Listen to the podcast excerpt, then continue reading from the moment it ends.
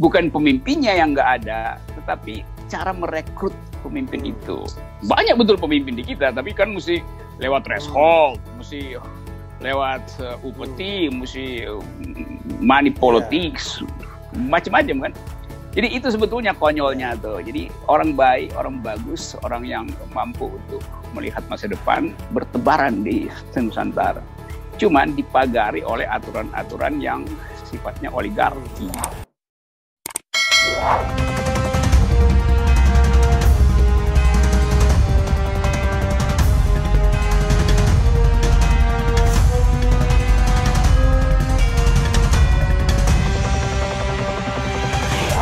warahmatullahi wabarakatuh. Sobat RH sekalian, jumpa lagi di channel yang keren ini. Kali ini ada rubrik baru ya. Backgroundnya sih tipu Tetapi ini agak berbeda dengan tipu. Kalau tipu saya dibatasi tiga pertanyaan. Kalau sekarang saya boleh tanya apa saja. Nah nama rubrik baru ini namanya dicecar ya. Jadi dicecar itu adalah dialog cerdas secara refli. Tidak mungkin juga kalau kita mengundang orang dungu untuk dicecar. Karena itu yang harus dicecar terlebih dahulu adalah orang yang mengaku dirinya tidak dungu.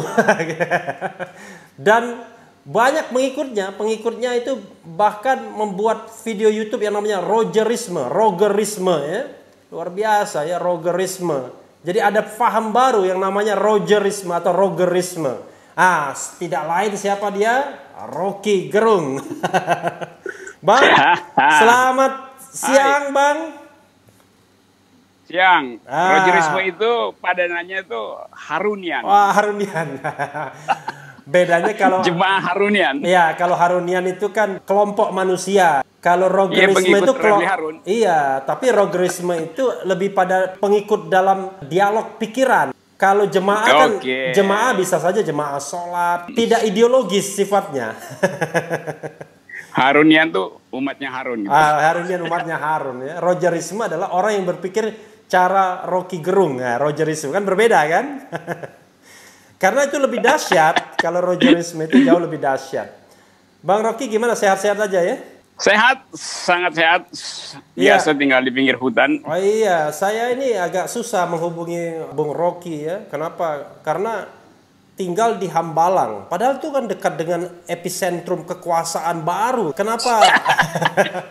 kenapa? Kenapa agak susah? Iya, justru karena ada epicentrum, sinyalnya disedot semua ke epicentrum. Oh, Kita oke. ke bagian splatteran aja. itu kayak saya lewat di istana ya. Ternyata tidak bagus sinyalnya. Begitu pulang di pedesaan, Oh, iya. jauh lebih bagus sinyal di Palembang, di dekat rumah saya, di rumah saya lah, ketimbang sinyal di samping istana. Ini pertanda apa? Oh, sinyal istana itu eh, bukan sinyal digital, sinyal moral. Sinyal moralnya memang buruk dari situ. ini para haters ini tambah lagi ya. Minimal mendengar pernyataan ini bertambah satu hatersnya. Tapi mudah-mudahan loversnya bertambah dua, jadi tidak tekor. Kalau Lalu surplus lah, lah Ah, mudah-mudahan begitu ya. Kalau kita bicara hukum keseimbangannya, mungkin dua atau tiga tahun yang Hmm. lalu yang lovers katakanlah 10, yang haters 10. Sekarang yang lovers 2000, yang haters 1000. Jadi surplusnya banyak dan tambah banyak ini orangnya. Pengikut Roger Risma. Yang bertambah haters itu yang tadi yang eh, Refli lewat di depan Monas itu hatersnya bertambah di situ. Jadi yang berat ini bagi saya ya, saya ketawa-ketawa saja menikmati kebebasan, tapi dibilang sakit hati. Iya itu. Yang bilang sakit hati itu orang iri hati lihat orang lain sakit hati. Karena dia yang iri hati. Iya, Karena mudah-mudahan. itu hati-hati dengan hati. Iya. Oh, hati-hati dengan hati ya. Bukan hati-hati dengan HTI. Tapi HTI, maksudnya hati-hati HTI kan udah di, bukan HTI itu HTI udah dilarang tuh. hutan tanaman industri. Oh itu ya. Maksud Kayaknya mau digusur jadi sawah. tuh. maksudnya iya, kalau kita bicara problem pembangunan ini kadang-kadang kok perspektif lingkungannya jauh banget, nggak dipertimbangkan sama sekali, Bung ya. Iya, karena pikiran Republik, pikiran Republik di istana itu adalah beton, beton, beton itu. Hmm, oke. Setiap ada tanah kosong jadiin beton itu. Iya. Sekarang dia sibuk sendiri, takut ke- kehabisan pangan mau cetak sawah lagi tuh. Padahal dulu sawah itu dibikin bandara tuh di Kulon Progo, sawahnya digusur jadi bandara. Iya. Di apa itu Majalengka digusur juga. Sekarang mestinya bandaranya digusur, dibikin sawah, jangan pakai lahan gambut. Iya. Lahan gambut itu merusak lingkungan kalau dijadiin sawah. Iya, ya itulah Itu susahnya. balik-balik otaknya. Hmm.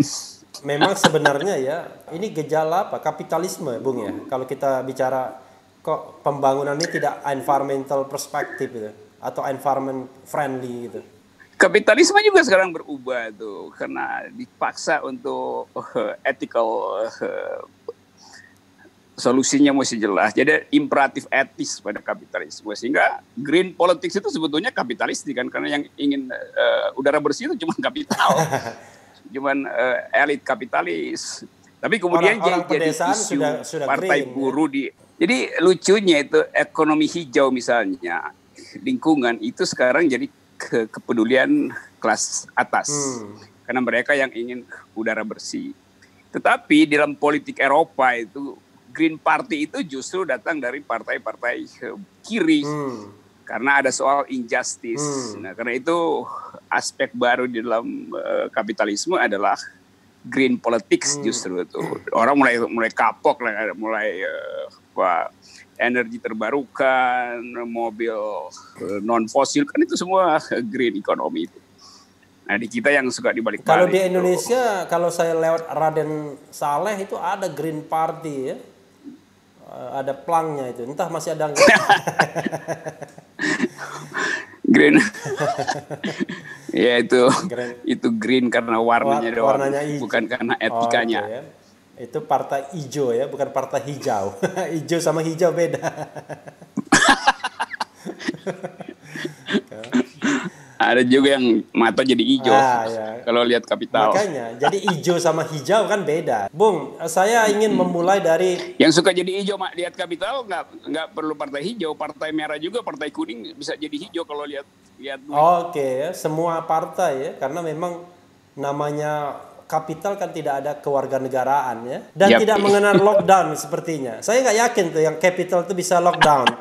Pasti flight terus ya, zaman zaman COVID-19 jangan-jangan malah flight terus ya. Eh, ya dapat dispensasi. kan. Dapat dispensasi. Jadi orang orang nggak boleh mudik kalau pebisnis Ah. boleh mondar mandir. Tapi pebisnis sama pedagang apa bedanya tuh, Bung? Pebisnis itu itu biasanya ngepit-ngepit eh, map buat nunggu APBD itu. Jadi dia berbisnis pakai map nungguin sekda Kalau pedagang janjian di kalau bandara itu. pedagang tuh bawa barang, manggul Kalau manggul cabai itu- gitu, manggul apa gitu ya. Manggul Oke. dan di, digusur-gusur sama apa namanya polisi kota tuh. Tapi benar berarti kebijakannya yang di Oleh tampil yang dibolehkan pebisnis bukan pedagang. Karena kalau pedagang kan manggul-manggul ke pesawat kan nggak mungkin itu. ke- kebutuhan kita dengan para pemanggul Bukan para pebisnis ya. itu yang namanya basic needs. Apalagi belajar online ya. Saya banyak sekali mendapatkan ini, Bung. Mendapatkan iya, mendapatkan masukan-masukan memang spektakuler kan 5,6 triliun. Tapi luar biasa seperti penyelamatan Bank Senturi saja kalau tidak salah Bank Senturi kan 6,7 triliun. Jadi hampir mendekati itu loh 5,6 triliun untuk proyek online belajar online yang mulai mulai panas nih Bung. Bung memperhatikan nggak itu Bung Rocky? Iya, online itu se- senturi itu karena bolong ditambal. Hmm. Kalau sekarang justru di, diguyur dulu supaya Oh dibolongin. gitu ya. Karena 5,6 triliun itu Iya, saya duga dari awal 5,6 5,6 triliun itu itu memang perencanaan kejahatan itu Hmm. melalui eh, ilmu-ilmu digital. Iya. Kan kan dari awal bisa terlihat bos begitu 5,6 triliun disebut, wah semua langsung datang dengan ide. Hmm. Simpan dulu idenya. Tiba-tiba satu persatu dicicil dikeluarin tuh. Itu kan per- perampokan digital sebetulnya kan. Bukan pelatihan digital, perampokan digital. Kalau pakai perspektif Perpu, saya tidak tahu apakah 5,6 triliun ini bagian dari pengeluaran keuangan negara dalam perspektif Perpu 1 2020 yang tidak boleh di gugat secara pidana dan perdata, tidak boleh juga digugat di dalam PTUN, Pengadilan Tata Usaha Negara, dan bukan kerugian negara. Jangan-jangan udah masuk skenario itu, Bung. Memang dari awal disiapin buat itu, karena itu dari awal udah dibanti-banti. Jangan kami gugat ya, karena kami ngomong rampok. Ini baru mulai ya. Saya mau, saya ingin mulai dari uh, pernyataan Aris Hazar ditipu uh, edisi yang beberapa hari yang lalu Mm-hmm. Dia bingung menyebutkan siapa kira-kira figur 2024 yang memenuhi ekspektasi dia. Nah, dia agak bingung lah. Dia sebut macam-macam ya.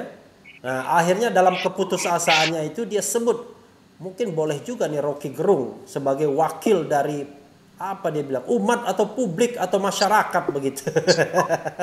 Gimana Bung Rocky ya menanggapi seperti, hal seperti ini ya? Saya juga berpikir terbalik sebetulnya tuh. Kalau saya ditanya saya akan sebut sih ah nggak ada cara cara lain selain menjagokan Haris Asrar karena akhirnya kita insider trading. Oh insider sebetulnya. trading.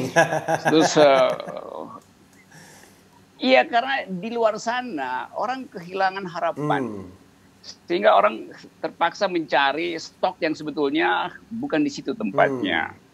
Kayak uh, keterpaksaan, tidak ada akar rotan pun berguna.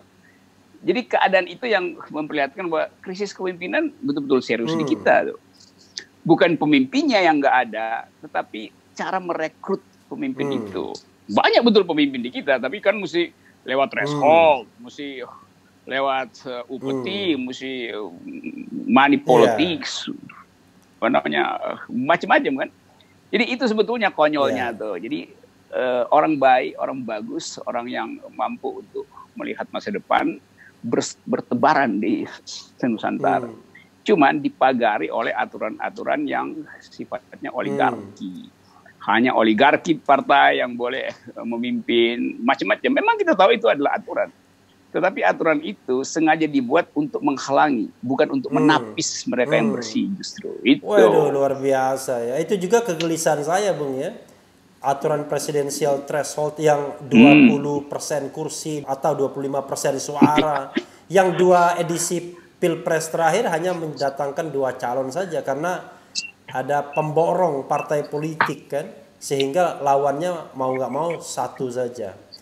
Bung Rocky kan juga ikut demo itu di depan Mahkamah Konstitusi untuk minta presidensial threshold dihapuskan. Iya, kita join. Itu. Tapi baru baru dijawab setelah pemilu selesai. Tapi sebenarnya kalau MK mau mengabulkan kan bisa saja.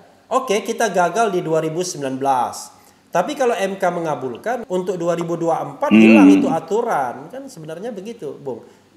Tapi MK ternyata tidak menghilangkannya. Gitu. Iya, kan uh, kita kita tahu bahwa MK itu kan dibekali oleh peralatan filosofi yang namanya judicial hmm. activism. Hmm.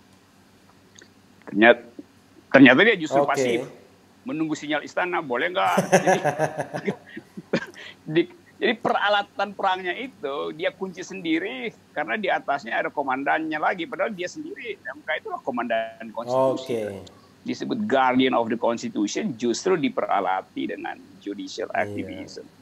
Tapi dia melakukan prinsip judicial pacifism. Oh, kalau di hukum itu ada istilahnya judicial restraint jadi dia melockdown diri sendiri. restrain, restrain. Hmm, ya, restrain. Jadi dia memang melockdown diri sendiri untuk tidak go beyond gitu ya. Padahal untuk nah, kondisi nah, republik yang masih carut marut ya nggak mungkin kita tidak bisa go beyond. Tapi tidak go beyond juga kalau kita bicara presidensial threshold kan sudah jelas di konstitusi. Hak partai politik gabungan partai politik kan bung. Hmm. Ya, tapi belum dijawab tadi 2024 tiba-tiba masyarakat enlighten semua, tercerahkan semua. Kemudian mereka merindukan sosok Faklap Havel. Wah. Leh Koalesa. Faklap Havel. Kamu Iya, kemudian Salvador Allende ya. Allende, ah, Chile. Ah, kita kan tidak pernah tahu juga Presiden Jokowi tiba-tiba meroket 2014 dan kemudian menjadi calon presiden hanya dalam jangka waktu berapa bulan Iya karena itu nanti setelah COVID saya langsung uh, mendaftar itu maksa ke PU supaya dipercepat pemilunya, Pak. Itu saya mau. Enggak usah tunggu 2024. Jadi memang ada ada suasana di dalam kehidupan uh, politik. Kalau ada krisis, orang terpaksa mesti cari sinar apa yang paling mudah untuk memberi hmm. penerangan itu. Falka Havel hmm. juga begitu. Di tengah-tengah otor, otoritarianisme Eropa Timur, Falka Havel datang dengan pikiran-pikiran yang pada mulanya diselundupkan bawah tanah. Namanya dulu apa? Hmm. Samizdat. Kita, kita masih ingat itu. Seluruh pamflet uh, sastrawan yang namanya Falka Havel diselundupkan di, ke ke dalam pamflet-pamflet. Belakangan dia dia merumuskan pikiran uh, oposisinya di dalam buku yang judulnya kalau saya masih ingat itu The Power of the oh, Powerless. Okay. Kan itu oh, buku okay. Havel waktu itu. Nah kita oh, ada di situ sekarang juga The Power of the Powerless. The power... Karena model kita adalah argumentasi, talk show, The oh, Power, the of, the power of the Powerless. itu powerful nggak? sekarang dia jadi powerful karena karena, karena ada YouTube channel karena ada oh, ya, media sosial. Media sosial. Ya itu. Nah ini juga the power of okay. the powerless. Di Refli Harun dia udah nggak punya power. Sekarang dia main YouTube tuh, tapi dia powerful Al sebetulnya. Walaupun dia powerless.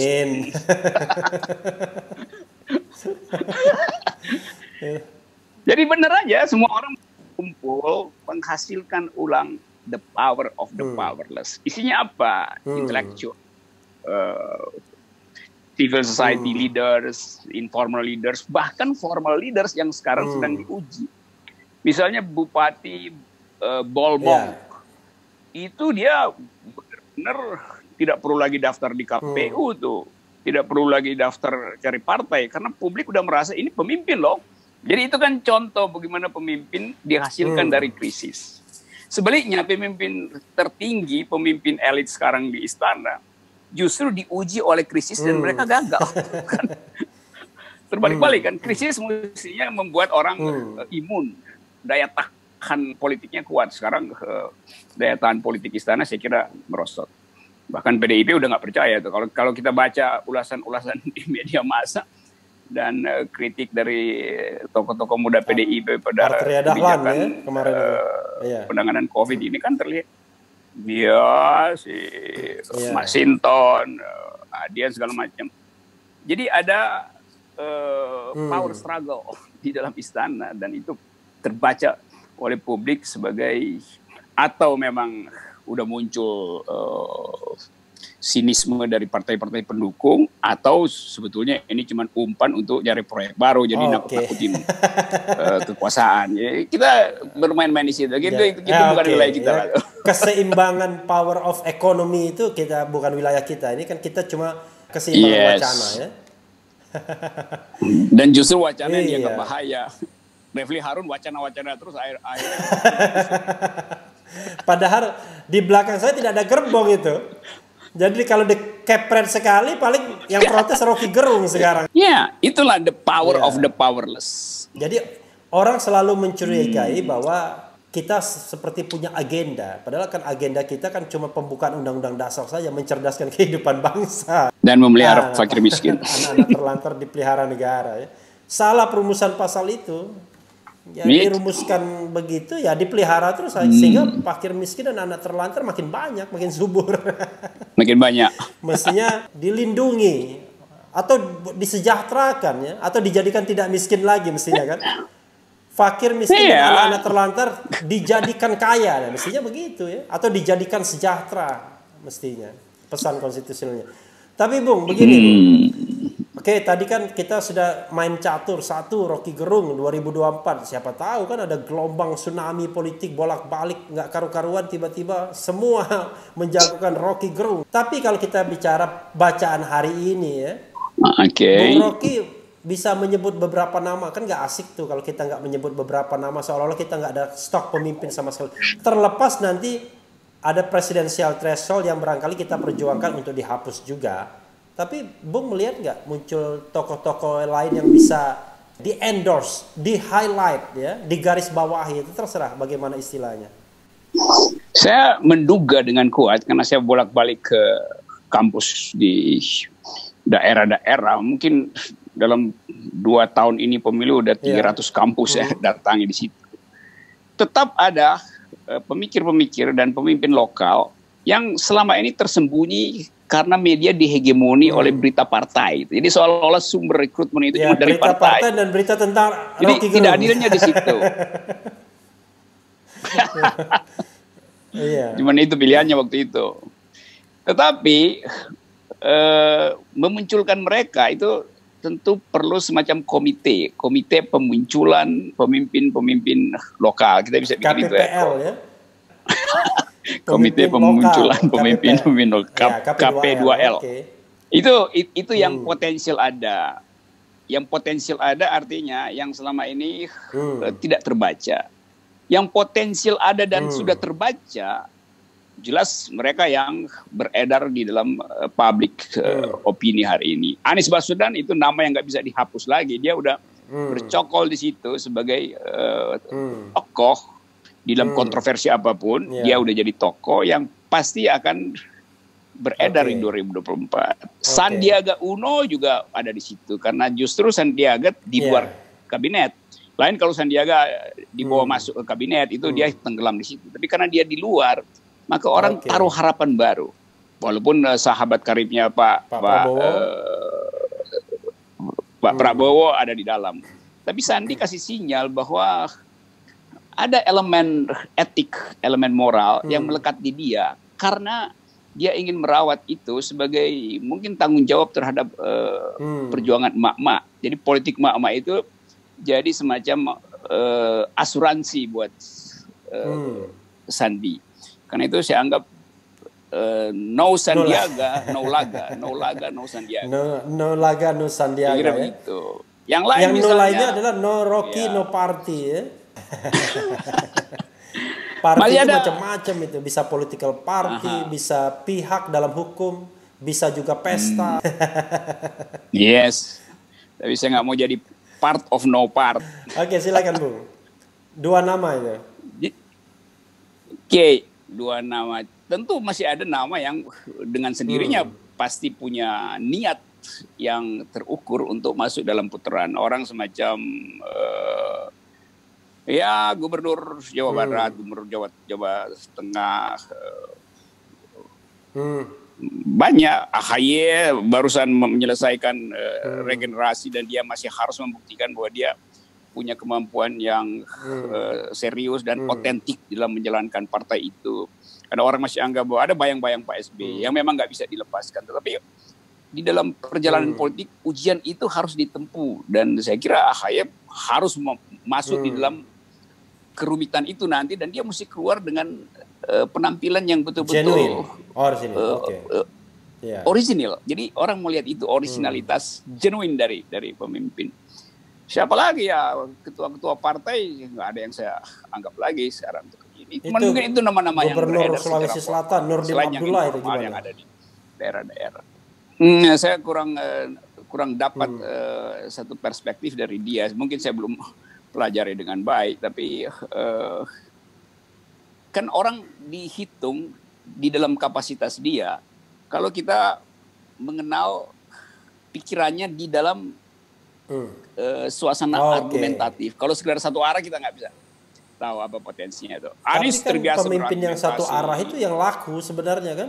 Itu yang mesti kita rubah tuh karena oh, okay. satu arah itu artinya mengarahkan bukan memimpin Memimpin hmm. itu mengkoordinir mereka yang berbeda arah. Oh, Oke. Okay. Kalau cuma satu arah ya komando aja kan jadi. Tapi memimpin artinya memanage mereka yang berbagai arah, yang punya berbagai arah, bahkan yang berbeda. Walaupun saya itu tidak mau mengatakan, A, mhm. mungkin ada gitu ada yang skillnya memimpin, ada yang skillnya mengarahkan. Yang susah itu adalah memimpin tidak bisa, mengarahkan nggak bisa juga.